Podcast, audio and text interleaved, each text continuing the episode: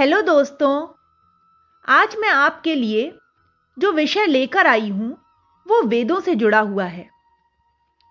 वेदों का दिव्य संदेश किस प्रकार हमारे चरित्र निर्माण में सहायक होता है, आइए जानते हैं आज के हमारे इस व्याख्यान से। वेद लौकिक और पारलौकिक ज्ञान के ग्रंथ हैं।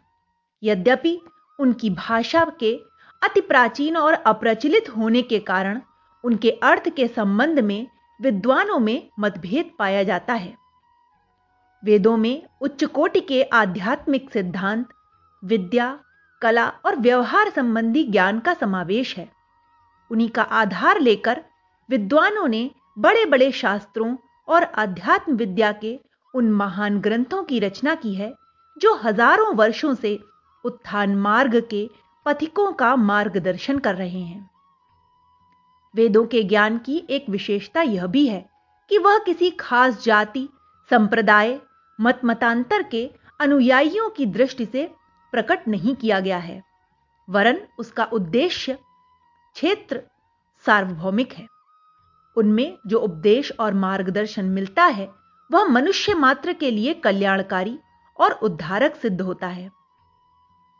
ऐसी ही निष्पक्ष और यथार्थ आशय को प्रकट करने वाली व्याख्याओं के आधार पर कुछ चुनी हुई वैदिक ऋचाओं का सारांश संग्रह मेरे इस व्याख्यान में है।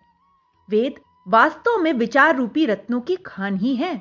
उनका अनुसरण करने से मनुष्य जीवन के दोष और दुरितों से छुटकारा पाकर उच्च जीवन पालन करने वाला बन सकता है।